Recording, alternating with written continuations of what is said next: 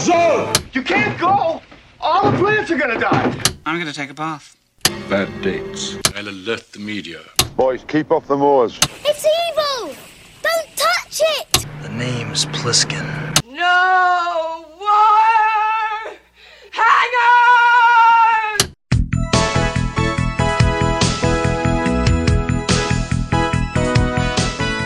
Welcome to Vintage Video, where we're rewatching the 80s so you don't have to. We'll be reviewing every major film release of the 1980s in chronological order, overanalyzing what you've seen and spoiling what you haven't. I'm Patrick O'Reilly, I'm Jesse Bayless. And I'm Richard Wells. and today we're discussing Tuck Everlasting, released June 5th, 1981. It was written by Fred A. and Frederick King Keller, based on the novel by Natalie Babbitt, directed by Frederick King Keller, and released by One Pass Media.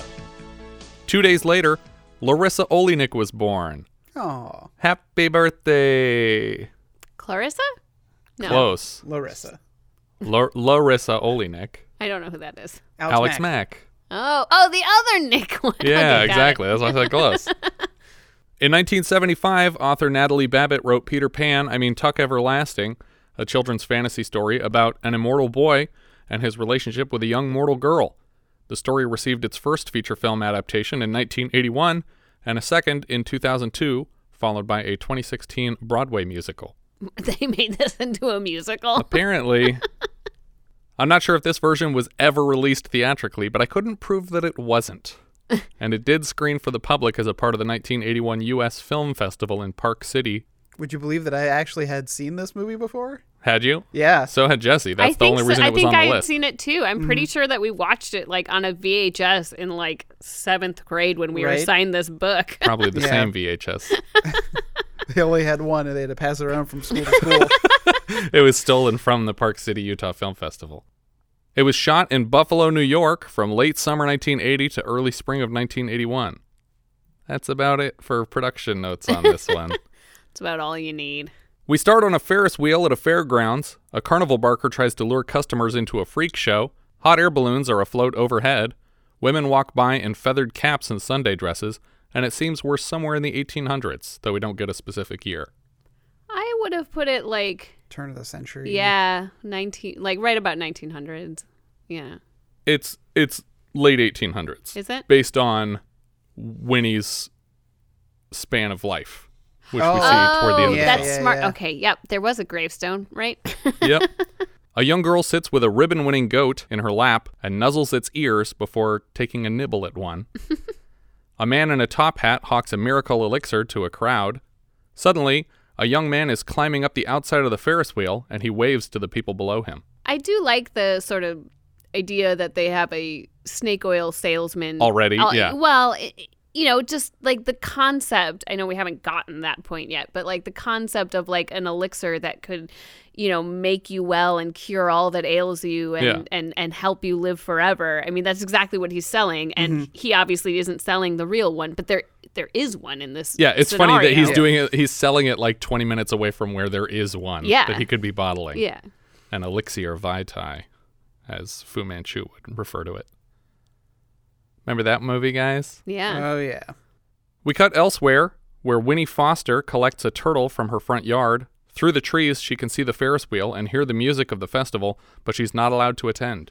I'm terribly uncomfortable with most of these scenes with her because she is wearing like all white throughout most of this movie. And I'm like, you're sitting on the grass and you're holding a turtle. Right. You're going to get grass stains and you're going to get turtle poop all over yourself. That's like, true. why are you wearing white and doing this? Well, turtle poop is white, so you're fine it? there. I have no idea. I believe it. I'm not even sure they poop. People spot the boy climbing the Ferris wheel, and he's now hanging from one of the gondolas. Later, we will learn that this is Jesse Tuck. Among the gathering is a man in a yellow suit who we will come to know as the man in the yellow suit. With no, there's no Curious George though. Correct. It's just just the man. Yep. He didn't get he didn't get his hat yet. And the hat is what makes him good versus evil. Right. Here he has a boater hat, a Van Dyke, and a cane, and he's practically twirling his mustache already. Jesse swings perilously from the still spinning Ferris wheel. Half of his audience is impressed, and the other half are terrified. They flip a switch to slow the wheel to a stop, and Jesse is stranded at the top of the wheel. While the crowd is distracted by the scene, the tonic salesman takes a swig of his own concoction. Jesse stands on the edge of a seat and walks along the beam between the Ferris wheel gondolas. He turns and balances on his own head, with his legs in the air, but the wheel suddenly breaks loose from its lock and spins, tossing Jesse overboard. Among the crowd's shocked faces is a wooden one, presumably in the hands of a ventriloquist that I don't recall seeing thus far, but I love that it's making a shocked face for this moment. I know. I was watching this and I had to rewind it like three or four times. I'm like, are they trying to pretend that that was a real person? Then I They realized that just it was didn't a, have enough extras for the scene. like, oh no, it's supposed to be a guy with a puppet. I get it. Do you remember the last time we had a puppet react to something it saw? Uh, humanoids from the deep. Yeah. when the when the puppet noticed first that a humanoid was busting into the tent. yeah. Jesse falls probably 40 to 50 feet and lands flat on his back before the crowd. He Must have broke every bone in his body. He lays there crumpled for a moment until his eyes pop open and he rolls backward up onto his feet to ruckus applause. The Ferris wheel operator chases him away where Jesse jumps onto a carousel and then ditches that for a real horse and rides it into the distance. We cut back to Winnie, who pets the turtle some more and complains that her father wouldn't take her to the fair. Winnie, who are you talking to? Grandma. We will learn that this is Grandma's catchphrase. Winnie is bored with her repetitive life and never being allowed to leave the property on her own. Two kids wander by and tell the story of the boy who fell off the wheel and miraculously survived. I bet it was a hundred feet right to the ground. Golly, I bet he was a mess. No, that's the funny part. He wasn't hurt at all. Winnie promises the turtle that she's going to run away someday. Grandma calls her inside for lunch and threatens to eat her turtle if she doesn't get a move on. There's a lot of turtle consumption threatening Yeah. in this movie. and it's like, is that? I mean, I never lived obviously back in those days. I think you ate everything but dogs. Yeah, it's just like, is that was that a thing? Like, it's like, yeah, get some turtles and we'll Oh cook yeah, them up. turtle stew. Sure. I mean, that was a big thing on the Ninja Turtles show. Like for some reason, the the crew of Channel Three that where April O'Neil worked were mm-hmm. constantly talking about eating turtle soup. And it's just like, why is that such a huge thing in just your office? I feel like that's not even like that's not even a New York thing. That's specific to this floor of the building. the camera drifts out to a cabin in the woods where a voice is announcing a noontime wake up call to someone named Tuck, which is actually the surname of most of the cast of characters. The voice belongs to May Tuck, matriarch of the Tucks, and her sleeping husband is Angus, though she'll refer to him directly as Tuck for most of the film. She tells him that their sons are returning home soon, and he says that she interrupted a dream about heaven. May plans to take a horse into the woods today because she's bored and she hasn't spoken to anybody in 30 years. But the kids have only been gone for 10, so she's spoken to somebody, Yeah. just not Well, I think she means people. outside their family. Right. Angus doesn't like the idea, but he relents. She also asks him to fix the spring in her music box, and eventually he agrees to do that too. They make vague references to their unusually long lives, comparing a decade to the time it takes to cook up a pot of coffee. May brings her music box for the horse ride and heads out into the woods. In a thick of trees, the camera tilts down the length of a tree to a spring, sprouting bubbles from underneath. I think it's weird that they make the analogy though that that so much time has passed because honestly, yeah, more than average for a person, but they're not that old. Like this didn't mm. happen that long ago Right, yeah. because it's been like we come to find out that the the young youngest boy is 104. Right. But he he was So was they- 17. but they- he was 17 when when when this happened. It's been 80 years. Right. So it's only been 80 years, which isn't even beyond the lifespan of a person. Well, for them it might be. For the adults it might be. Yeah. Depending on how old they're supposed to be. I guess and at that time it is, but it just like I don't know. Like it's not like you've lived like 10 lifetimes. You've Right, lived yeah. like one really One and a half, lifetime. maybe. yeah. Back at the Foster house, Winnie wanders a bit out of the yard where she is spotted by the man in the yellow suit. He strikes up a conversation about the fireflies she's chasing. He asks how long her family's been here, and she jokes forever. She asks if he wants to talk to her dad, but he's perfectly happy hitting on a child for now. Winnie accidentally releases the firefly in her hand, and the man tells her if she wants to keep anything in this world, she has to hold on tight. Winifred, who are you talking to out there? It's a man, Granny. I can see that. Grandma comes out to interrupt the creepiness. The man tries to compliment her figure, but Grandma doesn't suffer no fools. How uh, delightful it is to see you looking so fit. Why, shouldn't I be fit? Yeah, I know I'm hot. What's your problem? He tells them he's searching for some kind of a fortune here, and she's in the middle of telling him to fuck off when she's distracted by a far off twinkling music in the woods. Most likely she's hearing May's music box, but she identifies the sound as fairy music and tells Winnie that the sound comes from the elves in the wood. She's concocted a whole mythology from the music, apparently on her own. It's the elves you heard. Did I say that? It's the elves themselves. Now they have to gather together every so often in the woods and, and then they dance, maybe five times in a lifetime. You can't believe your ears. What can you believe? Where did your ears hear this, Grandma? Because that sounds like a load of bullshit to me. I mean, again, building up to what you were talking about, Jesse, like that, it makes it seem like this family has been out there for like two, three hundred years, right, yeah. Like, Yeah. and like creating this whole mythology of the music that carries on. Right, but it's probably just grandma having heard it a couple times when she was younger. yeah, and not it. even that much younger. yeah, exactly. Like maybe like 10, 15 years ago. Yeah. Grandma walks Winnie inside and tells her more about the magical elf orgies commencing in the woods. Nobody said orgies. I mean, orgy is just a festival, a party. A, bu- a kind par- bacchanal. what kind of parties do you go to? Orgies.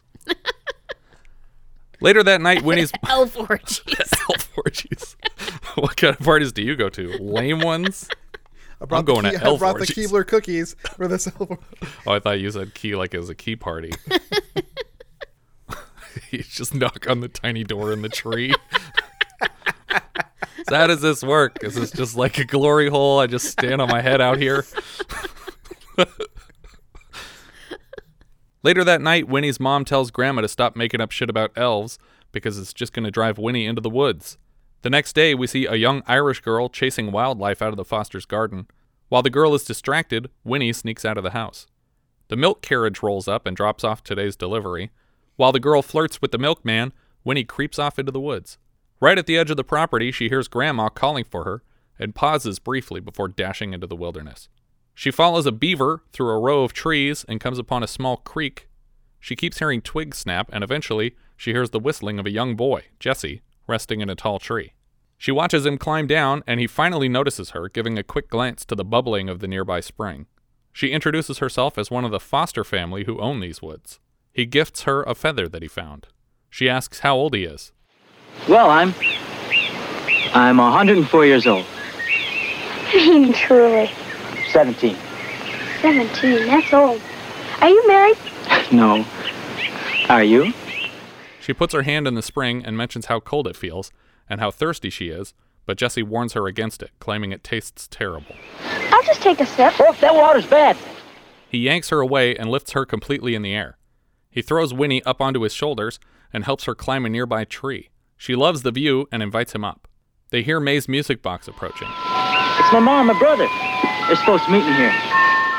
When they arrive, her family seems concerned to find Winnie here. Just then, someone is calling for Winnie within earshot, probably her hot ass grandma, and we get a shot of the man in the yellow suit listening in.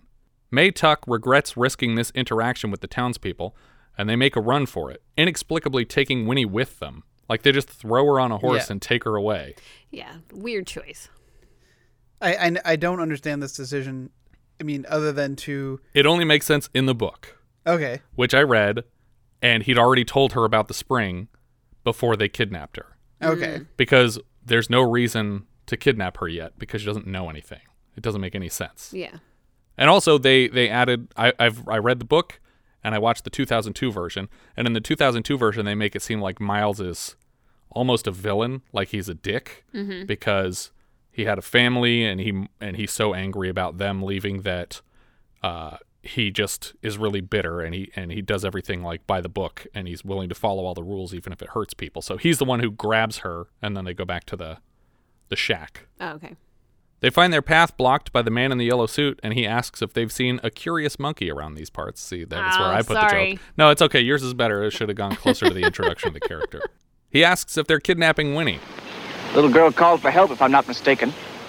Jesse says it was just a prank, bro, and his brother Miles claims that they are family. But this man knows the Fosters, and eventually they admit that they are the Tuck family. Knows the Fosters. He literally talked to one of them for like five minutes. Well, he knows enough to know that these are not her kin. It's not her grandma. He doesn't know anyone else in the house. These are hill folk. They're not I don't know. fancy. He makes some bold assumptions here. Sure. Tucks, you say? Interesting, I'd say. I'm gonna talk like this for the whole movie. I'd say Yeah. Oh my god. I've speaking of the one, repeating thing. Yeah. drives me crazy. Yeah. Speaking of one pass productions. Yeah. Like, it's like one pass on all his dialogue. It's like, did he say this before? I don't know. Let's just have him say it again. Let's have him say the same word over and over again. He asks Winnie if she's okay and draws a gun to silence the family's interventions. Winnie goes along with the Tuck story that they were all going on a picnic together and she was just joking about needing help. He interrogates the family as to where they come from, and when Miles asks him to put the gun away, the man shoots him in the chest to prove that the weapon is harmless. Miles says the weapon must have misfired, and the man says he loads it with blanks, mostly to scare people away. I don't understand this either. Yeah, like, okay. I don't understand because both groups know what happened.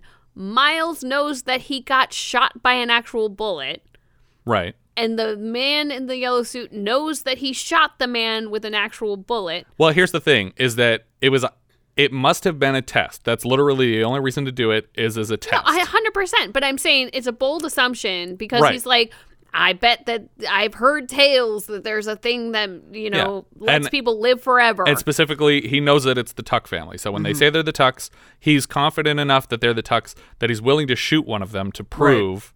But there's also Tucks in the world that did not drink from this spring that makes people immortal. So yeah, it's it's a w- insane risk to take to go. I'm going to shoot this guy, and if he's fine, then I'll know for sure that the the the spring Yeah, is real. guess if every- he's and if he's not fine- fine, then I murdered a man and I go to jail right, and but I I'm die. rescuing the girl or something. Yeah, I yeah, don't yeah. know. But I guess the the question that I have though is if he knows and they know, why are we playing this game of it Yeah. misfired and oh, it must have been a you know loaded with blanks. Yeah, I, I think basically the point of the scene is just so that he can confirm for himself that they are the immortal Tucks that he's hereafter. Mm-hmm. And when he says, "Oh, I load it with blanks," that's so that they think that he doesn't know the secret. But like you said, Miles But knows he was knows shot, he so was he knows it wasn't blanks. That's why I don't understand why they're both playing at this game. yeah. The the only reason I can see to play at this game is Is to that, not give away to Winnie what's going on. Yeah, like even the man in the yellow suit's like maybe oh Oh, he doesn't want anybody else to know the secret. right. Okay. Because if Winnie knows and her family actually own these woods, He- then that would be a problem. Yeah. Right. So then he's like, all right, I'll let you kidnap this child and then I'll trade the woods for the kid. That's the whole rest of the movie, basically. But here we go. but after he, he shoots Miles, he does look very surprised at the recovery because it's, it's the first official confirmation that he got that these people are invincible. He lets them pass, and the Tucks escort Winnie back to their cabin. When Miles carries Winnie over a stream, she notices a hole in his shirt where the man shot him. So at this point, she should understand wasn't blanks. Mm-hmm. The guy shot you. Yep. You didn't get hurt for some reason. They invite Winnie to stay with them, but before she can answer, Jesse shows her a trick. He takes his horse across the river, and in the middle of the water, he stands on the saddle and then flips off into the water, disappearing under the surface for longer than a breath. But he surfaces smiling, and we get an ominous insert of the man in the yellow hat watching them leave. Didn't need this. Yep. Didn't need a reconfirming of their invincibility right here.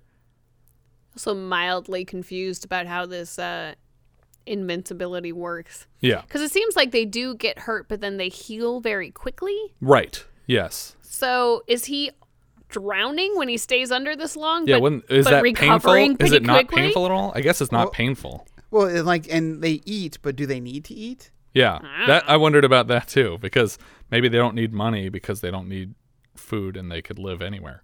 They finally reach the cabin and Angus looks a little worried by the new face. He helps Winnie off her horse and compliments her beauty. The boys take her down to the river and again they disappear below the surface until she worries about them, but they reappear. Same gag, second time. We cut to Angus moving a pony sculpture and then loading a shotgun. May and Miles tell him about the man in the yellow suit who took a shot at him. Angus tells Miles to figure out who the man is and what his angle might be.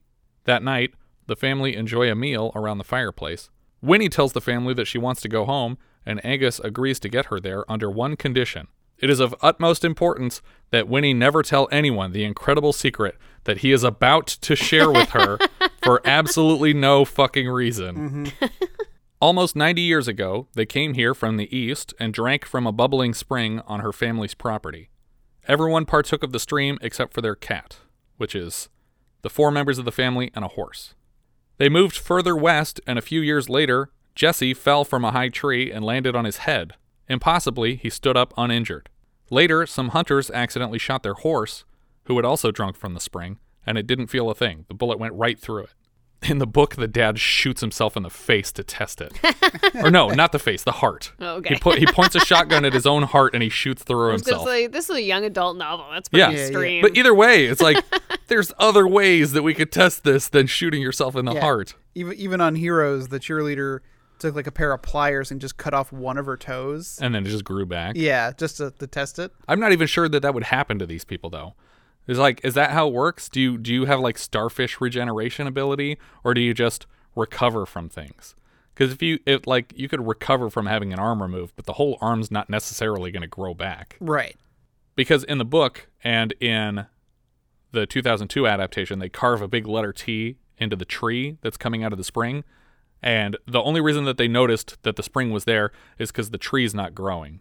Mm-hmm. But it's like, why didn't the tree heal? Why didn't Yeah. the T fall apart and the bark just Mhm. regenerate over the top of it? And and we also will see the in a moment we'll see Angus plunge his whole hand into fire. Right. And it's not like it comes That's a out- much easier test than shooting yourself in the heart. Yeah. And Paul got bit by a copperhead. Yeah, and Jesse ate them poison mushrooms. Yeah, and I cut myself slicing bread. Cool story, Mom. Dad was juggling snakes and I was overdosing on hallucinogens while Mom made us a sandwich. I mean, this is the best case for Darwinism. Yeah. Like, and none of these people should be around. right. Well, I mean, it sounds like May was from healthy stock. They were they were just cutting themselves making sandwiches. That's fine. But but back in the old days, they made sandwiches on their wrists and they had to cut Oh lengthwise. My mom used this big serrated knife to cut open a bagel one time, and she had it just in pinched between her thumb and her mm-hmm. fingers, and she was cutting down It just went right into her hand, right Oh. across the palm, and it freaked me out. It was awful. Bleeds a lot when you do that. now it really isn't everything bagel.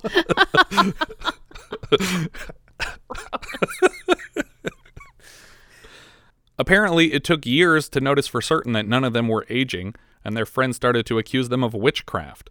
They returned to the spring and made camp.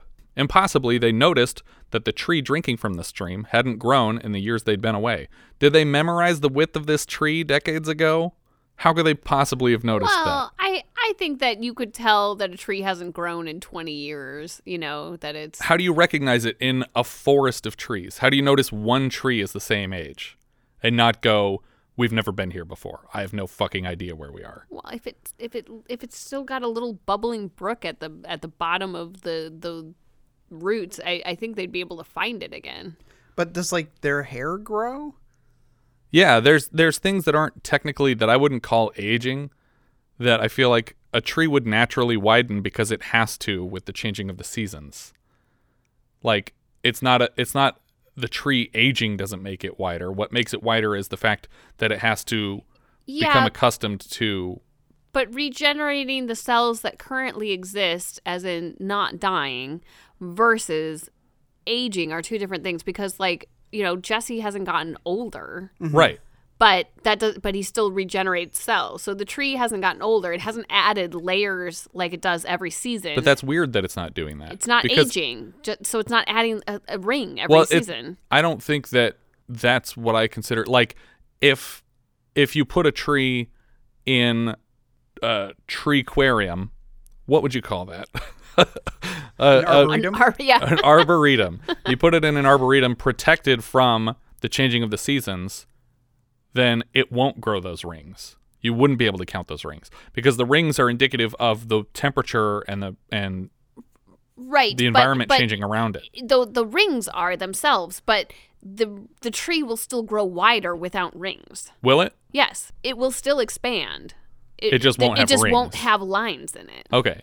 So why wouldn't this tree because still it be doesn't expanding? because it's not aging. It's not growing up. Like the kids aren't growing up. The tree is not growing older. It is not All right. aging. You've sold me on this. I'll take it. Does it lose leaves in the winter and then grow new leaves? See, I would say that it shouldn't lose leaves And hmm. so it would be Or if weird. it does, the leaves would grow back immediately. So it'd just be a pile of leaves around the thing. Yeah, it'd be really deep in the. Well, no, I wouldn't think that it would lose leaves. and- No, it, it shouldn't. It should be because- basically an evergreen because tree. de- yeah, because leaves falling off are dead. They mm-hmm. they fall off because they die because Yeah. of the seasons. So they shouldn't. So, So is it'd be- green all winter, It's the covered only in snow? green deciduous tree mm-hmm. in the entire That's how they should have noticed it. That's that's how they should have noticed it. Because it makes no sense that they were like, let's go through this random thick of wood. Like the chances they would even hit the same tree on their path back are impossible. Man, Lord help the English teacher whose student listens to our podcast. Yeah. but if it took them years to even notice that they were immortal, it would be impossible to attribute this to a spring they drank from decades ago. There's no way that they would be like, you know what it was? That water we drank the one time. That's what did this to us. It could have been a million other things. Oh, remember that sandwich we had 20 years ago? That I bet cat it was didn't that. eat? What? No. Yeah, exactly. But we fed to the horse.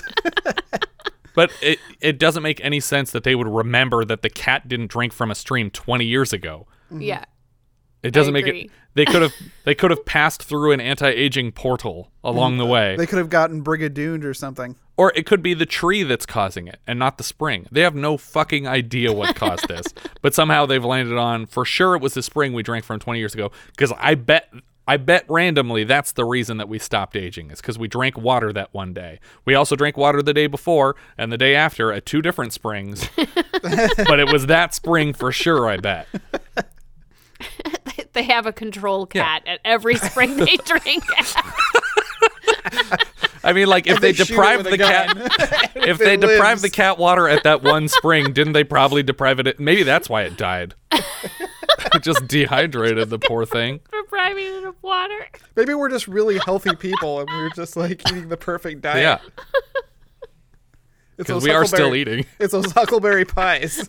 Yeah, in the movie they're just, and in the book they're also just, uh, uh, the 2002 movie in the book they're they're eating pancakes constantly. Like every meal is just piles of pancakes. Because they also never gain weight.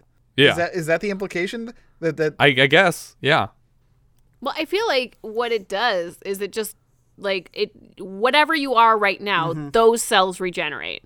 You never gain or so lose. you can't actually lose weight either. That kind of sucks. Yeah. Like if you were a big fat person, you couldn't be like, well, now I literally have no reason to exercise. Yeah. So. Basically. To prove his powers, Pa takes Winnie's spoon and holds his hand in the fire until the spoon melts into a liquid. First of all, I don't think a simple fireplace is hot enough to melt a steel spoon into liquid. um maybe back in those days when the metal was Fire was hotter back then. yeah oh it was way hotter no but metal metals weren't as refined Maybe. But it, it, it's clearly just the actor holding a handful of mercury. which is also really bad Right. And then he dumps the mercury into a glass funnel, which would certainly have exploded if this was molten steel. but he just dumps it into glass into a little mold, and then he dips his hands in water to make the water hiss because his hands are so hot. They're retaining the heat from the fire. Were utensils made out of steel at the turn of the century? What else would they be made out of? tin Silver? Silver, maybe. Maybe it is silver. That would melt in a fireplace, probably. for sure Yeah. gallium yeah, probably. Like gallium. gallium fork. Yeah. She was using a mercury spoon, but it was just really cold in this cabin. don't stir your tea with that gallium spoon ah no Oh, it's going to look like the spoon in uh, Private Eyes, where it's just rotted away in the drink. The funnel feeds the metal into a mold, and Pa withdraws a tiny steel horse, or silver horse, like the one you might find on a carousel, but mini sized, because this guy makes horses for carousels. I thought it was going to be the new spring. Like the- he oh, yeah, made that a mold for a new spring. For her, for her music box. Yeah, not not the water spring, but the spring for the music box. Sorry. yeah. That is confusing.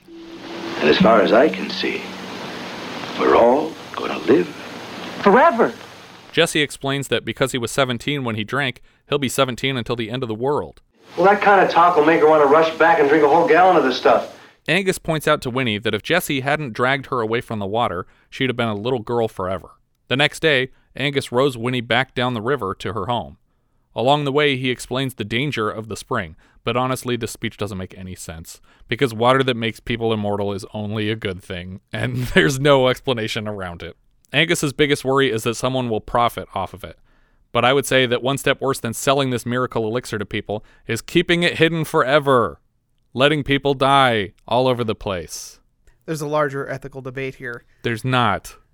Water that makes you immortal is a good thing. It's literally only a good thing. What about the overpopulation? Fuck it. Doesn't matter. Nobody needs food. Yeah, but you can't just keep like You can. in, in, in, Yes, you can. increasing the population. Yeah, you can. Just start building cities on other planets. You can do that now. You could just drop a million people on Mars and they'll get to work right away because they don't even need to breathe. Need to breathe. Oh my god, Patrick! They I can don't- live in the ocean. How much of the world is we Yeah. not using because it's underwater? Totally take it back. You're Yeah. right. You're right. they just put on their gallium shoes and march into the ocean. we see the man in the yellow suit on horseback charging through a field away from the Tuck cabin. It's their horse, their immortal horse that he's riding. Winnie says that people wouldn't have to die or be sick, and Angus corrects her. No, no, Winnie. Only those people who could afford it. So I guess suggesting that it is better to help nobody than to help some people. Like, I get it, rich people are bad, but still, it's like, hey, there's like kids dying of cancer. We could like sneak them a bottle of this mm-hmm. stuff and then they would be fine. Or they and their parents would much rather for- have them kids forever than dead. Yeah, but then we're gonna run into some real creepy like interview with a vampire shit with Yeah. these kids that are like actually 104 but they look five. It's gonna be real creepy. It's less creepy than dead. I don't know. Angus says the temptation to be rich is too powerful, but once you're immortal, does money matter anymore? Like, oh, I'm going to sit here and sell this water all day. It's like, no, I will take one sip and then I will walk off and do whatever the fuck I want because I don't need food anymore and I don't need a house anymore. I literally don't need anything. I could just do whatever I want all day. He doesn't seem to be getting through to her, and he's almost in tears trying to explain. I worried for a second that he was going to push her overboard to keep their secret safe. I just got to make you understand. I just gotta make you understand. Hold on to this cinder block for a minute. Miles appears on the shore and shouts to them that Ginger the horse is missing. May is out looking for the horse, but the family basically deduces that the man in the yellow suit must have stolen the immortal horse. Everyone is very distraught about it when we get a bizarre sound effect that the boys seem to recognize as indicating that Ma is home. Spaceship sound. yeah. which I was sure marked the arrival of space aliens. But Jesse says that Ma has uncorked the bender or something like that, which apparently means that they can use an enormous auto-playing calliope now. Ma rushes downstairs to dance with Miles while Jesse dances with Winnie, and they're all celebrating, even though they, a second ago they were distraught that their horse was stolen. Mm-hmm. Now it's a party. We cut to the man in the yellow suit meeting with the Fosters. He tells them that he knows where Winnie has been taken, and he offers to share with them her location in exchange for the deed to the woods. For some reason, the family don't go directly to the law to report this man for holding their daughter hostage. Mr. Foster is very reluctant to do business with the man, but agrees to draw up the papers when he fails to consider any alternative action, like, say, looking for his daughter himself or having this man arrested as an accomplice in her kidnapping. That night, Ma explains to Winnie that they've been in this cabin for 20 years, but they can't stay anywhere forever because the town's always sour on them. They tell her they'll take her home tomorrow, just like they told her yesterday, and it's off to bed with her. So she hasn't been home now in Right. days, right? And I thought that was the whole point of Pa taking her on that boat ride for Mhm. hours yesterday while he tried to explain, no, no, no, no, no. It's funny when people die. I want it to keep happening. Don't help anyone. but they're not that far away, are they? No. Jesse surprises Winnie in her bunk and suggests that maybe drinking from the spring isn't such a bad idea after all. Think about it. You'd never get sick, age, or die. You could just go around helping people and volunteering for dangerous tasks. You know, all the obvious benefits of immortality with literally no downside. He advises her to take a sip from the spring when she turns 17. Winnie says that she'll need time to think about it because she's dumb. The next morning, the man in the yellow suit leads the constable to the Tuck house. The constable asks for a break because his horse can't keep up with an immortal one. We've mentioned a few times a tragedy that befell the Sullivan family. Like offhand, they talk about the Yeah, yeah. Sullivans, where a guy killed his wife. And I don't know what that's for because it doesn't pay off in the story. Right. And and they use it as a as a hiding place later. It's like, oh, no one goes there because of the guy killed That's his where wife. the guy killed his wife. Yeah, and it's like it doesn't it doesn't make any sense that we just keep talking about this. But uh, The constable spells it out as much as we'll hear in this moment. Why, we haven't had this much excitement since Sullivan killed his wife. Back at the Tuck cabin, Winnie wakes in the night to a checkup from May. At first, she thinks it's Jesse and calls to him, and May picks on her for crushing on her elderly son. in the morning, Winnie walks out through the snow. Inside the cabin, they gather for breakfast. The man in the yellow suit interrupts their meal. He tells them a long, dumb story about his grandmother's tales of an immortal family. He has a speech impediment which forces him to repeat certain words. Breeches and breeches, young fella. Well, I'll be short and short. Restless and restless. Be over and over again. Better and better. Close and close. Neat and neat. Very rich and rich. Oh, better and better. He picks up a music box and says his grandma taught him the Song of the Immortals and he memorized it. This is the source of that music. Sudi starts waving a gun around and recounting the full plot of the film we just watched. He tells the family that he bought these woods because he believes that the Tucks here are that very same immortal family, and Ma stupidly gives up the source of their longevity. You mean you're gonna sell the water? Shut up, lady! He didn't know about the water. He just knew there were old people here. I don't even know why why he thinks it's associated with the woods itself at all. Yeah. Yeah, And I also don't know why the Tucks ever came back here. I don't either. Mm-hmm. Because they could go anyway. It's not like they have to keep drinking from the spring, right? Correct. They don't have to do it. And there's also literally no way they could ever figure out what caused this. Mm-hmm. But like they could just go and never come back and just live their lives forever somewhere else and just every few years move on so people don't know. Right. It would be that easy. The other thing that's even crazier in the book, the book is actually worse than this version of the movie. This movie improves on some of the problems in the book because in the book he literally found out from his grandmother at an insane asylum because a crazy lady told his grandmother this story. So a crazy person told his grandmother that there were immortal people in the woods and he was like, "I'm going to go find them. I bet they're real." No, that was a crazy person. You're in an asylum. Yeah. There's no reason you would believe this story when someone told it to you, let alone seek the people out. That's like if I spent all of my days trying to find Peter Pan. I know it's a story. The end. like I don't need to go do that. Well, you're never going to find him now, are you? No, I'm not. Neither is anybody else. I'll see to that. Oh. Richard died the next spring of gallium poisoning. and his shadow's still running around. What? Now that Sudi owns the spring, he doesn't need the Tucks for anything, but he still pretends like he'll require their cooperation to sell this well, what's water. he going to do? Kill him?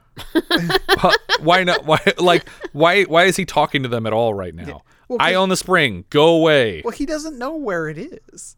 But it's in the, it's in these woods. Yeah. Just walk around for a while and drink water until you find it. That's how they did it. Literally just wander around and drink water until you're immortal. but you'd have to like Shoot yourself every Keep day. fire testing to it. dip your But then, hand like, in. if you keep testing it, like, if you've not fully healed before you test the next one, are you Uh. going to have a like a permanent like all these scars. gunshot wound? Oh, that's true. yeah, because if you like cut off a finger and it was the wrong one, then you're like, fuck, that finger's not coming back. Like save state doesn't start until Yeah. you drink the right water. you just end up looking like Zsasz from DC. There's just all know these what that is. scars all over him. Zsasz gives himself a cuts cuts on himself every time he kills somebody, so he's covered Ah. in scars. I think Killmonger does the same thing in the Marvel universe. Yeah, I think so. For some reason, Sudi offers to split his winnings with these people in exchange for theatrics where he can shoot or hang them in public to prove the water's effectiveness. When they refuse, he finally realizes that he doesn't need their help, and he tells them to hand over Winnie, and they say no, so he puts a gun in her face. Let's pause for a second. If what you're here after is the girl, why would you kill her? Because he has no leverage against them. Mm-hmm. He can't kill them. But he doesn't get any more leverage if he kills her. In fact, he loses all leverage if he kills her. Well, but if she dies in his saving her, you know, Does he still get the fine. woods? I don't know. I feel like I would I would tear up that contract if he was like, "Your daughter for the trees? I didn't say she'd be alive. Here's her corpse. I shot her in the face." Should have gotten a better lawyer. Yeah. For some reason, the Tucks don't call his bluff and they hand her right over. But it ends up not being a bluff. Right. That's the other crazy part. Is this character's motivation makes no sense at all. This whole plan would have been foiled if Jesse had convinced her to try the water before now. Also, it's just like, go ahead, shoot her in the face. it just doesn't do anything. It's like, haha, she drank the water. You lose. Good day, sir. Now we kill you. Yeah. they do. Better do as he says, Winnie. But I don't want to It's go. all right. Do as he says. He drags Winnie out of the room at gunpoint. On the way out, he realizes that he could make Winnie drink the water and then use her to prove its effectiveness. But why does he need anyone for that? Can't he just drink the water himself and hang himself or shoot himself or whatever he's going to do? Literally just like Houdini, like walk up on stage and say, "Do whatever you want to me and I'll be fine."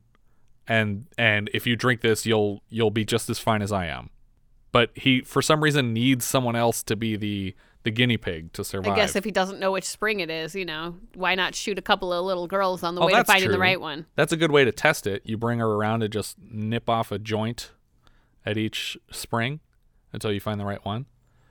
And that's also encouragement for her to to point him to the right spring. Mhm, It's like yeah. I'm running out of fingers. Maybe maybe we should go that way. This little piggy went to the market. oh Jesus, it's got so dark. the Tucks follow the man out of the house and Angus points a rifle at him. Inexplicably, the man throws Winnie to the ground, points his gun at her, and pulls the trigger. What a terrible plan.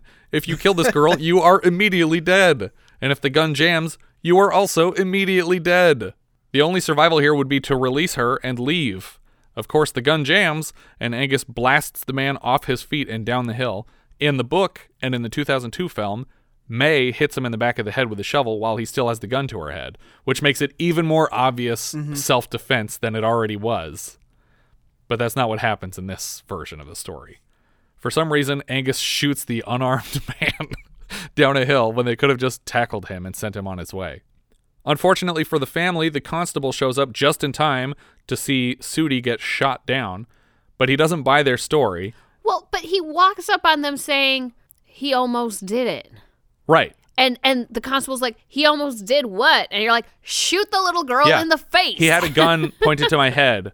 Look in his hand, there's a gun. He was pointing it at my face, and then that guy saved my life. So put him on the front page of the paper. He saved my life, and let's get on with our days. Winnie steps outside to corroborate the Tuck testimony that she was never kidnapped and that these people saved her life. And the constable says that if Winnie agrees to return to her family, he won't charge Angus with murder. And so she does. But Angus also didn't kill anyone, and she could very easily mention here that the injured man tried to murder her five seconds ago, but somehow that never comes up. Angus and the boys put Sudi in their wagon and take him to a doctor, and we cut back to the foster house where Winnie wastes her days on a swing. We hear voiceover from her grandma and father worrying about her silence. Her family brings up that if the man dies, they get their woods back, and Winnie prays out loud for the man to die. I don't think that's how title gets passed, but you know, whatevs. Maybe they're his children. I don't know. People are weird ages in this. Well, I mean, uh, the documents weren't notarized. Maybe. The Tree Gap Dairy Milk carriage arrives the next day, and the milkman talks to the housekeeper about the hospitalized man. Apparently, he died in the night. It sounds like Angus is due for a hanging because Winnie thought it would be funny not to tell anyone that he actually saved her life. Who cares, though? He's invincible. As the milk carriage leaves, Jesse hops out of the back, and he and Winnie rush off to the bushes together. Winnie tells him that Sudi died, and Jesse announces their plans to break Angus out of prison. Winnie says that she can testify that Angus was acting in her defense, but Jesse cleverly points out that in order to tell the truth, she'd have to tell the whole truth, and she would have to tell the entire court about the magical immortalizing spring, because it would be impossible to leave that out of the story and for the story to make sense. No, just leave that out. You don't have to tell everybody Yeah. about that. Usually, the whole truth means the whole relevant truth. The jury doesn't care what you had for breakfast the day of the murder, just how it happened. Well, the spring is kind of relevant to why this all happened, but it doesn't have to be. Right. I mean, basically, if you just make it say he wanted these woods, and so he's holding me hostage so that he could give me back to my parents Mhm. and pretend that they had kidnapped me so that Yeah. he would get the woods for free. And this family rescued me. Yeah. And that's all true. Jesse and Miles will break Angus out, but they need a six hour head start to escape town, and Jesse enlists Winnie to help. Jesse gifts her a small bottle of the spring water and advises her to drink some when she turns 17 because he doesn't want her to be like legal, but he wants her to be slightly older so that it's more appropriate. Yeah, but the fact that he's crushing already on like this 12 year old is pretty creepy. Yeah. Her mother calls her inside, and Jesse disappears back into the woods. That night, at exactly midnight, Winnie unlocks her bedroom window, and suddenly Jesse hangs upside down from above the window in a cape, completing his vampire transformation. He enters the room despite not being explicitly invited. They climb together out the window like Peter and Wendy, ageless boy and insufferable shut in. Peter jumps with Winnie on his back and then breaks his ankle on the ground, but in a few seconds it's healed, so it is like Wolverine style Okay. invincibility. Jesse makes a torch out of an ear of corn. I've never heard of this. Isn't that how popcorn is made also? There's Don't pro- don't look at me like I'm the corn burning expert. You gotta soak the corn in kerosene first. oh, okay, that's how you do it. It's called brining. No, it's not. what? We see the two wandering across the roof of a jailhouse, and nearby they meet up with Miles and May. Miles has loosened the bars of the cell, and they will now set off fireworks as a distraction. Why do you need a distraction? It's the middle of the night. No one's paying attention. You already loosened the bars.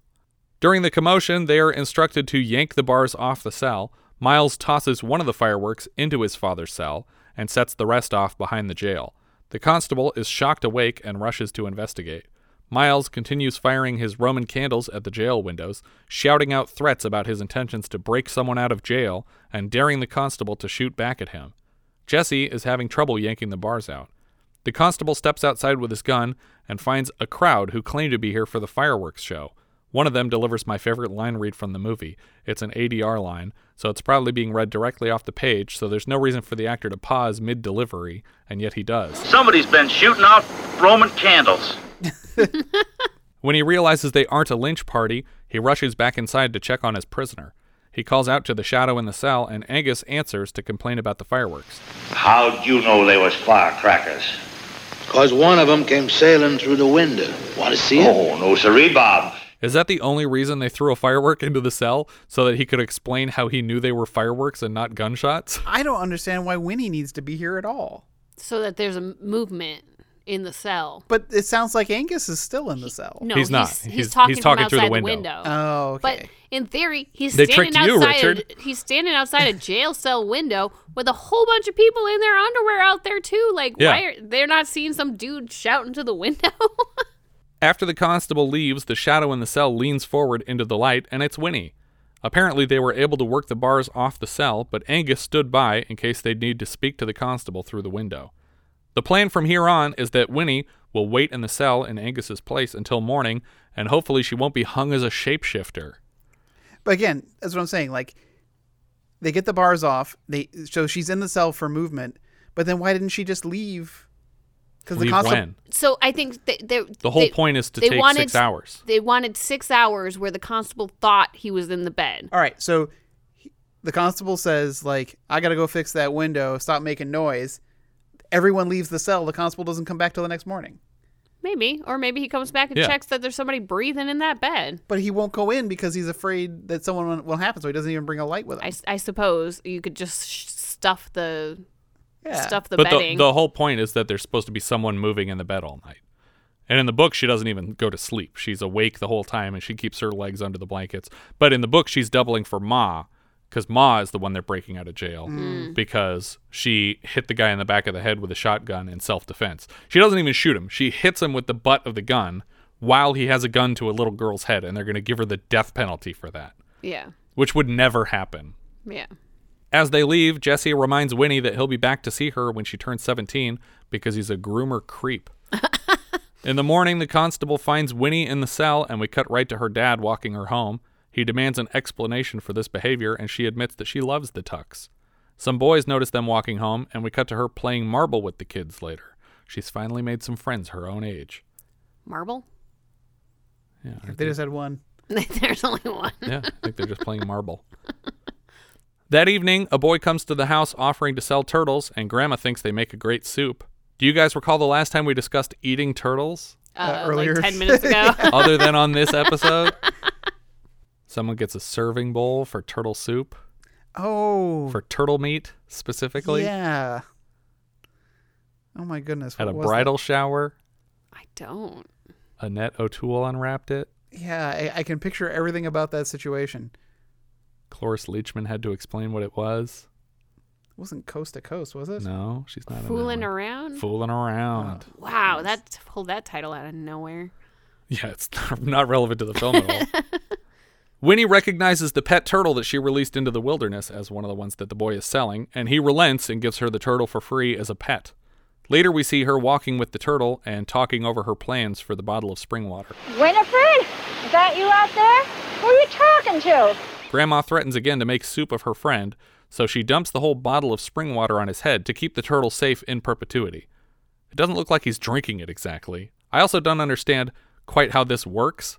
She tosses the turtle into the woods and heads home, and then we cut 100 years into the future. The camera tilts down from the sky. It's not 100 years. I guess it's like, I don't know, 80 years or something like that. No, she she was 10, and then so we cut maybe 70 something years well, into the future. well, she she will have died in seventy six, but we, it, it so it's In at least theory, after that. In theory, it's present day, so Right. 81. Yeah, so maybe it is 100 years.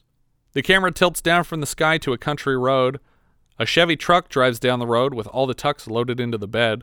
They stop in to a diner for breakfast, and May orders a strawberry phosphate. The waitress is quick to confirm that they have a strawberry phosphate despite not knowing what one is. Sure. Joey, you got the makings of a strawberry phosphate, whatever that is. It's just strawberry soda. They ask about the Foster family, and it sounds like the spring was bulldozed over, but the Fosters have gone from town ever since their son was elected to Congress.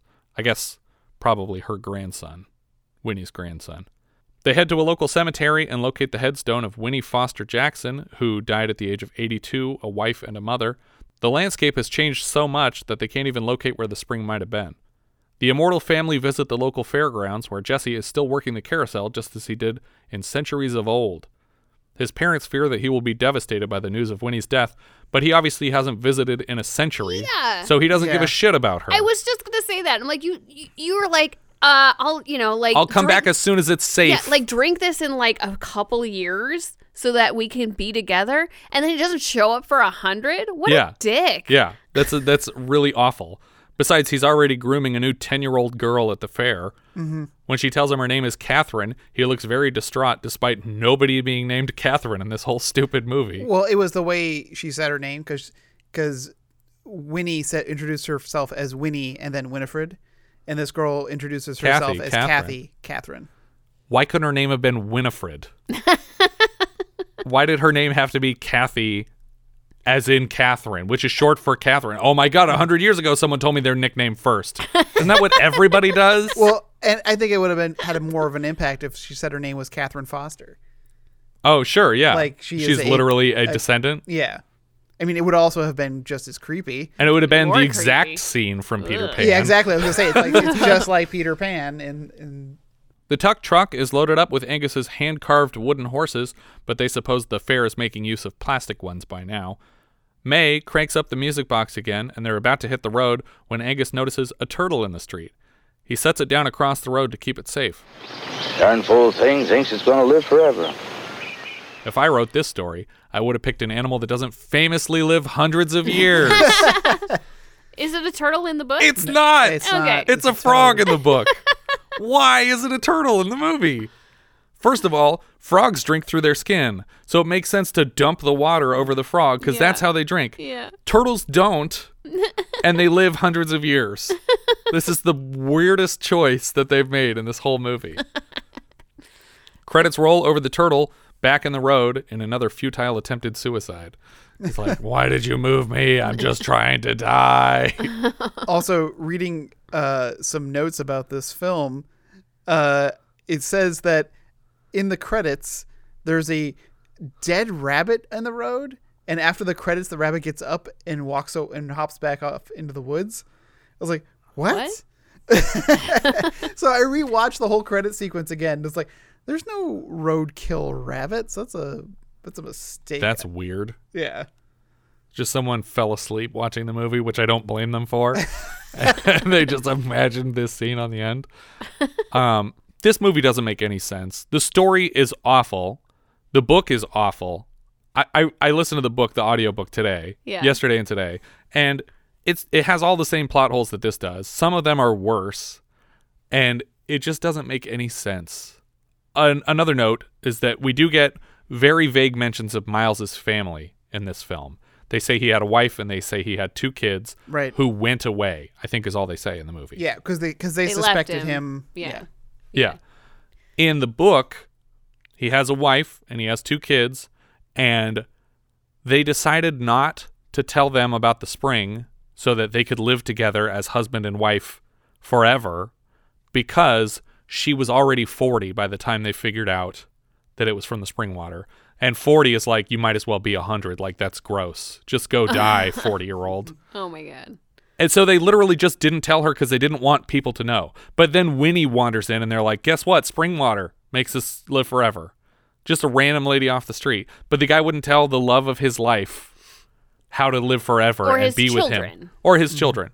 And and the wait- explanation is like, well, she was 40 already, so it was a little late to tell her about the spring water. Plus the kids were just kids. And it's like, yeah, they're not going to be kids forever. They're still growing. Mm-hmm. Right. You could still wait for the kids to get older and Right. then they drink it. Now, in in the 2002 film, Miles's wife, when they eventually tell her the story, this part makes sense to me. She thinks that they're crazy or that obviously they they're not aging and she is. She thinks that he's traded his soul to the devil. So she takes the kids and leaves. Yeah. Right, right, right. Which makes so much more sense than what they went with here. And also in in the I book, think I think that is what happened here though. She left them because uh, he's they say witchcraft in in this movie. Oh, okay. Well, they don't say witchcraft in the book. They just say why why would we let her in on this? That's weird. Oh. And in the 1981 film, or sorry, in the in the 2002 film, uh, he says that his oldest daughter is dead, that she died a child, and that his son it would be about 80 now. In the book, the kids both lived to their 80s, but for some reason in the 2002 movie, one of them died as a child, which just underlines again my point. If you'd been with them and your daughter was dying of some terrible disease, Mhm. you could have given her the water. But she would have healed, and she would have been alive. Would alive. she heal or would she Or would she in just have cholera for the rest of life? dying? Yeah. I don't know. I still think I'd rather have cholera forever than die from it.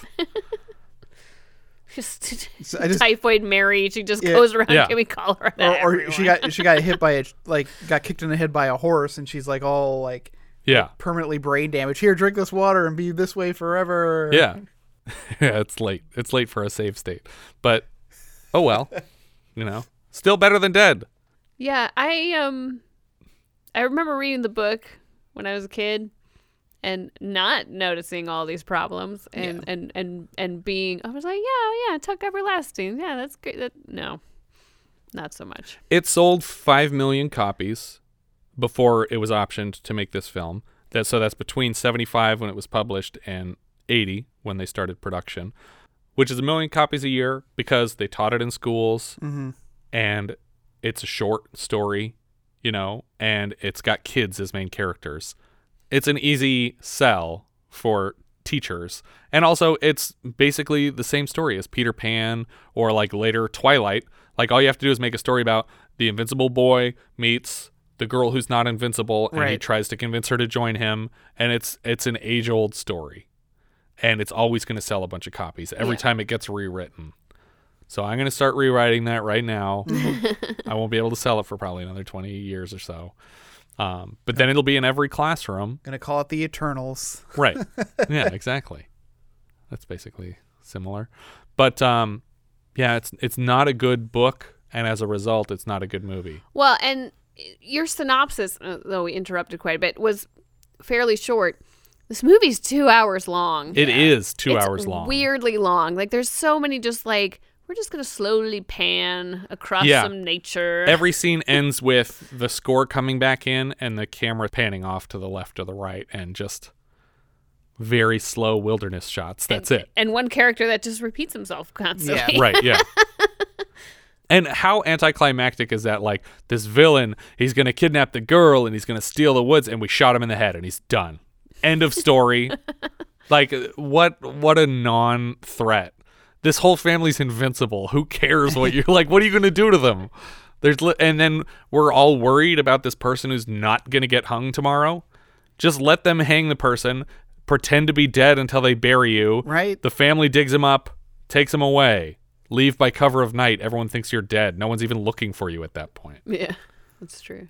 You know what? You know what would have saved all of this if when Miles got shot, he went ah oh god I've been shot Yeah. oh and then the I Tuck pretend family to be go, dead. you go you shot my son oh god you shot him And he and just then, takes and, off. and, and then they just beat and the then hell shoot of him. yeah And then shoot him and say he shot my son while we were walking with this girl. hmm yeah problem solved instead Also, bottle this water and give it to everybody in town because people deserve to live forever, and that's happy and wonderful. No one wants to age another year. How about this? How about you just sneak it into everybody's stuff? That's what I was thinking. And like, don't tell anyone where it's coming from. And then Yeah. like you're no longer unique in this world. So you mm-hmm. don't have to hide anymore because Yeah. you were affected what you just do. like everybody else. you open up a bar in town, right? Oh. Because then you have to be 21 to drink this stuff. So you're not freezing people as children. They're adults who don't want to age past 21. well uh, you not 21 back in those days right What do you mean? There's Like probably seven no or eight drinking was drinking age? yeah I mean weren't they drinking in uh, the uh, happy birthday to me or what was it graduation what was that college one where they kept going to this bar and getting kicked out Yeah, of the bar? happy birthday to me. yeah Yeah. Yeah. What it, th- this didn't happen in that year though, Richard. yeah, this is the 1800s, where you would give your baby a little bit of alcohol if it was thirsty. not even, not even upset, just thirsty. Oh, you're thirsty? Here you go. Top you off. Um, yeah, there, there's so many different things that they could have done that they didn't do. Uh, I guess you just have to end the story very quickly. It seems like it was written over a weekend. what, what if what if you ate an animal who had drank the water I don't think you can. okay oh that's right you wouldn't be able to kill it You you couldn't even chew on it. You would just have it in your yeah. mouth for a while and then you'd spit it out. Perpetual gum. oh my god, we finally invented Just perpetual cut a gum. piece of Wait, what animal would represent gum though? That's what I want to know. Oh, I'm just saying it's something I could chew on forever. Yeah, but A what hunk of meat that I What cut off. what would the meat be? you can't cut it out of the animal because the animal's impenetrable now. What would the meat? that it would true? it would have to be I don't understand the, the whole rules of this the water. whole life form would have to be in your mouth. do they poop this is the important question. Do the tucks poop? Yeah. Yeah, they poop. But do they eat?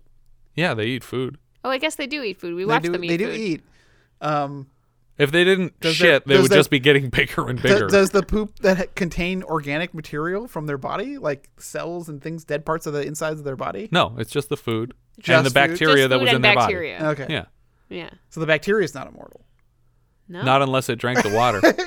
because they, it, Well, it you have gut bacteria so if yeah, they drink it- the water but the, gut bacteria- bacteria doesn't have to die to be passed out of your digestive system.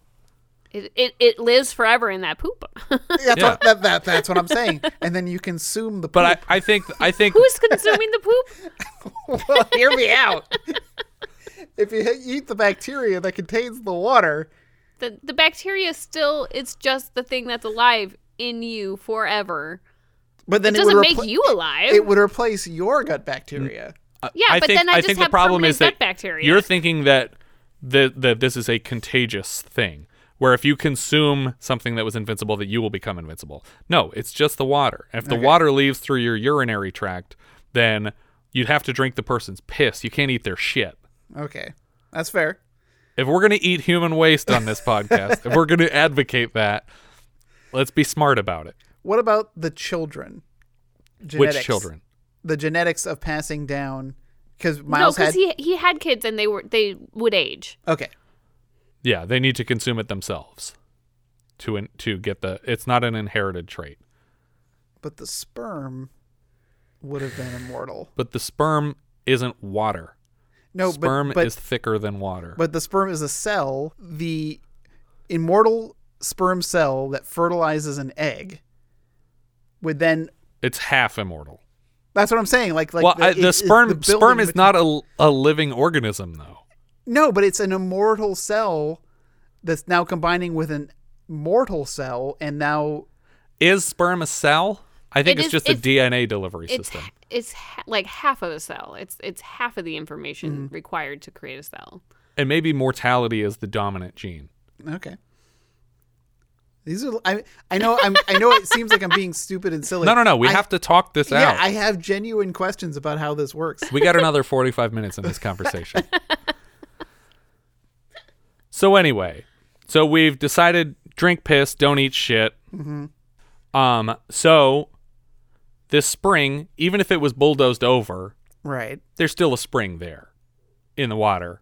Like there's still water underground that you could dig to. Right, right. But here's a question. Okay. If you bulldoze over a tree that can't die, what happens with that Whoa. tree? that would have been really weird for them, right? right, this tree. Can you not cut the tree? No, you can cut the tree. It just lives No, you- forever? I don't know. So the chunks of wood are still alive somewhere? Is there a living I don't think you can cut it up. piece That's of why furniture now that made out in, of that in this movie there is no T carved in the tree. Okay. So in the canon of this film, I don't think you can even scratch the immortal tree. But in the in the 2002 film and in the book, they carved a T into it to indicate we were here. I don't know why we picked this one tree in particular as we were moving through the yeah, woods. but I'm more of a mind that you probably couldn't be able to do that.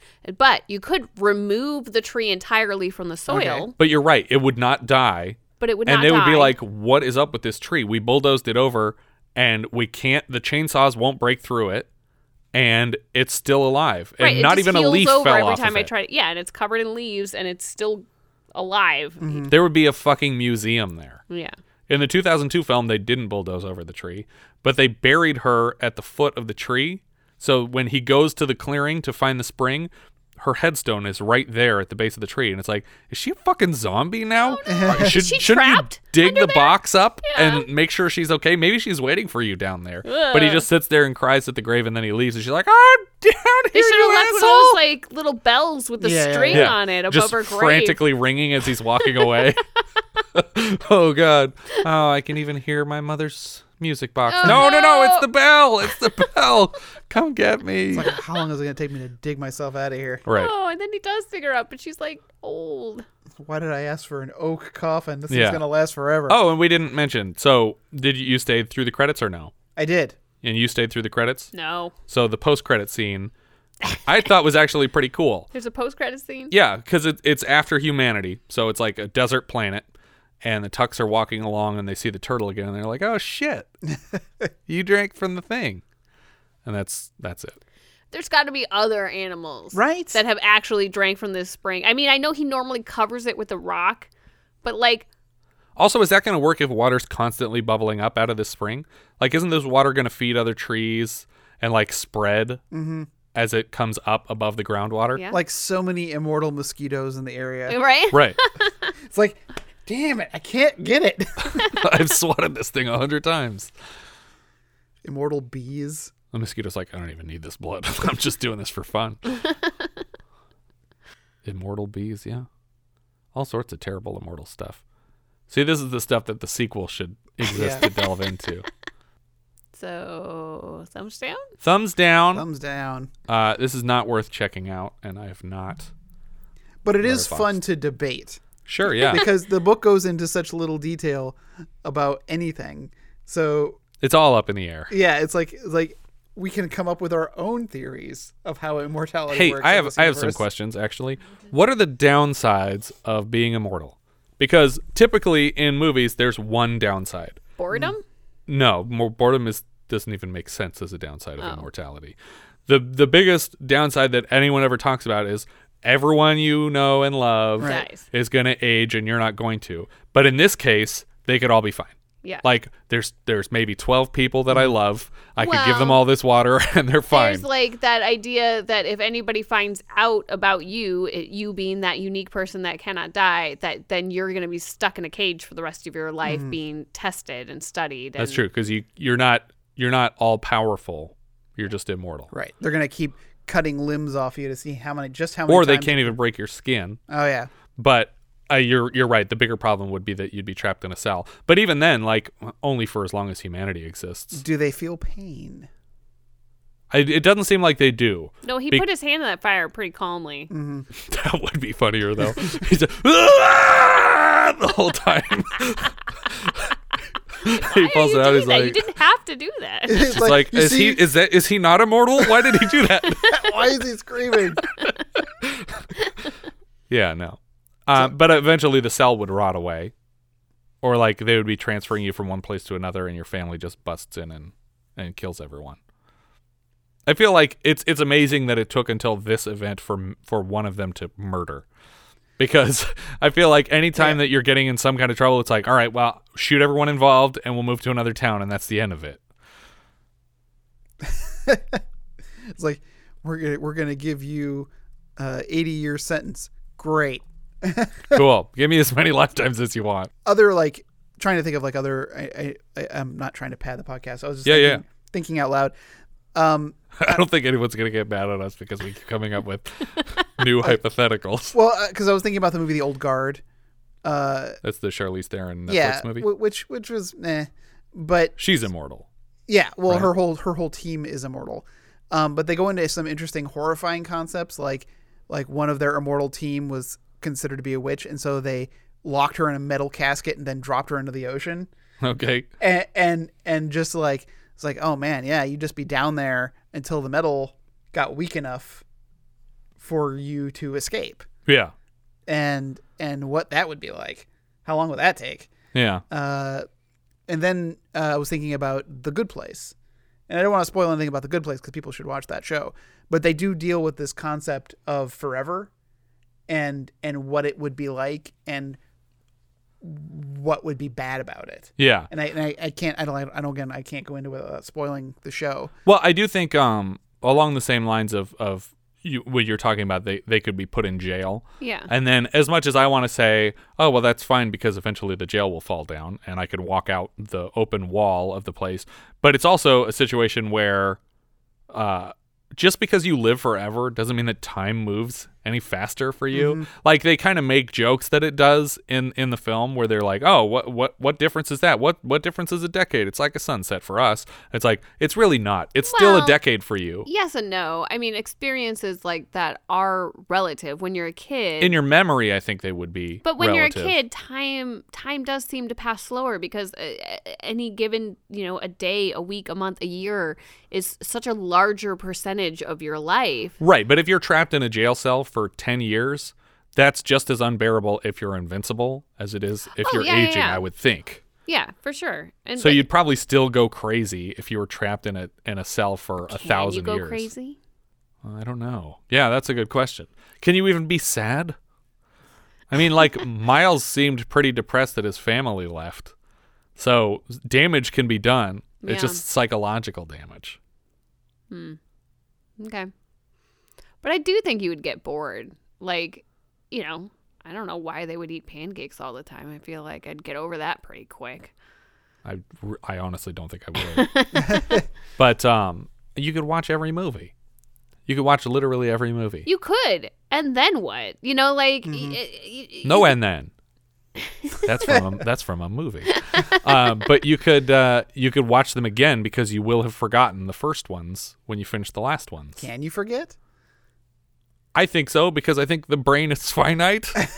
um, I don't think you can keep the plot of every movie in your head, so you just start them over. I don't remember stuff I saw, you know, yeah, but earlier that, in this that podcast. actually gets into the nature of how we store memories. If they're literally stored in an organic matter, like, is that possible to forget? Is it Yeah. possible to remember anything after you've drank the water? It doesn't feel I don't know. possible for me to forget any movies, but I'm sure it is. Well, because you know you get older and your brain will start to decay, but if you don't age and your brain is forever at the state it is at which you drink the water, Right, can but you even make new memories? Yeah. I mean, apparently they so then you could watch the same movie over and over again and be like, "This movie's hilarious. Let's watch it again. This movie's dies." hilarious." that would work. Every day he's like, "I'm sorry, who are you? I'm Winnie." Cool. Who are you? Yeah, it's like 50 first dates, but it lasts for a century. Um. Anyway, Letterboxd. What are we thinking Letterboxd wise? Um, I'm good to not watch this movie again, so I don't have it very high. I have it at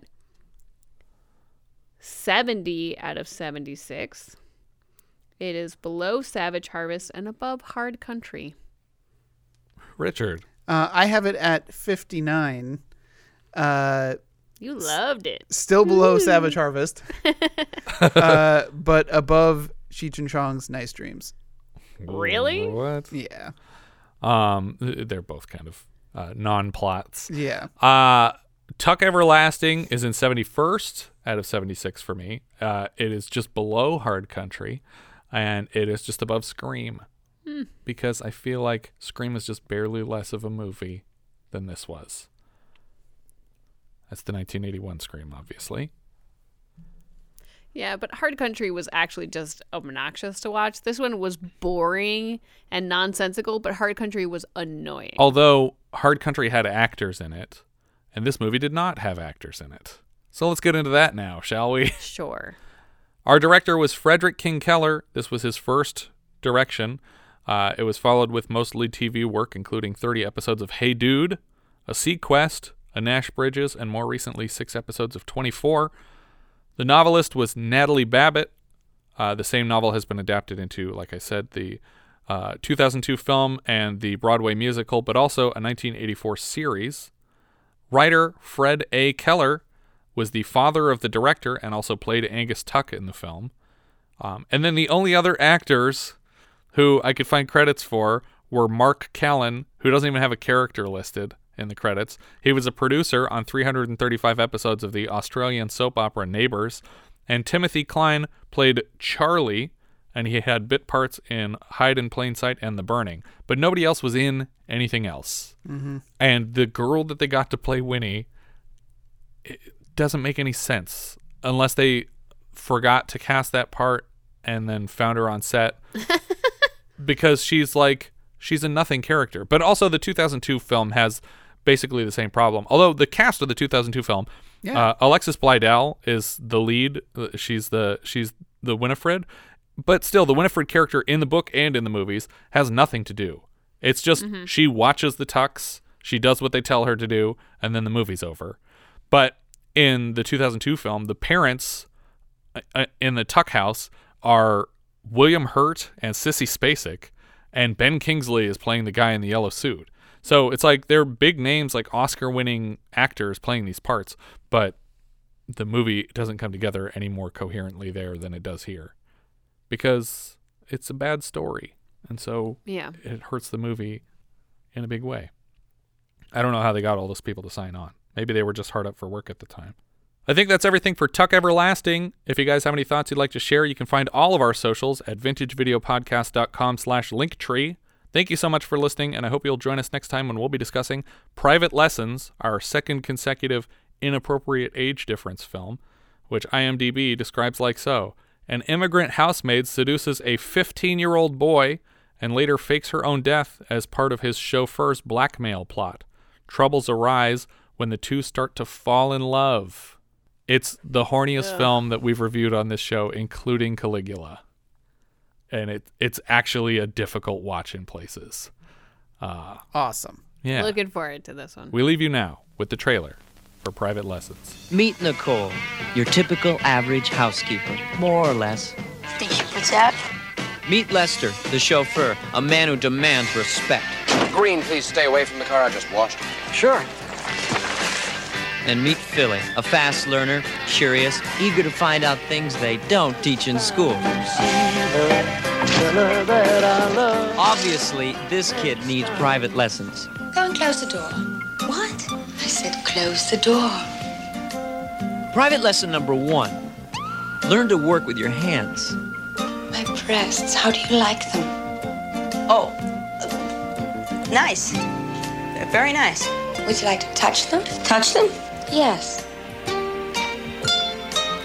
She takes off all her clothes. Everything. And I mean everything. So then what? What do you mean, so then what? So then I came here to tell you. Are you kidding me? Private lesson number two you don't have to swim to enjoy water. Would you like to join me? Would I like to what? Take a bath with me. You mean in there with you right now? Mm-hmm. Private lesson number three tell them what they want to hear. I don't think that you're a, a whore or anything like that. It's very sweet of you, Philly. You what? You asked her to marry you? What are you, sick? Don't say a word, my virgin child. Just let your inhibitions run wild. The secret is. Private lesson number four keep your elbows off the table. Monsieur wish some dessert? The Napoleon, peut-être? The rum au baba. The mousse au chocolat. The mousse is very nice for you, madame. It is, uh, how you say, succulent. No, thank you very much. We've had enough. Tonight's the. It's gonna be Boy Meets Woman is more fun than Boy Meets Girl, but he has a lot more to learn before graduation day. She didn't think she was going to love this assignment. Sylvia Kristel in her sexiest role since Emmanuelle. He was much better off in Cincinnati. Howard Hesseman, TV's Johnny Fever, gets his own private lesson. What happened to him should happen to you. Eric Brown, the luckiest kid on the block. Your own fantasies come to life in private lessons. With music performed by Rod Stewart, Eric Clapton, and others.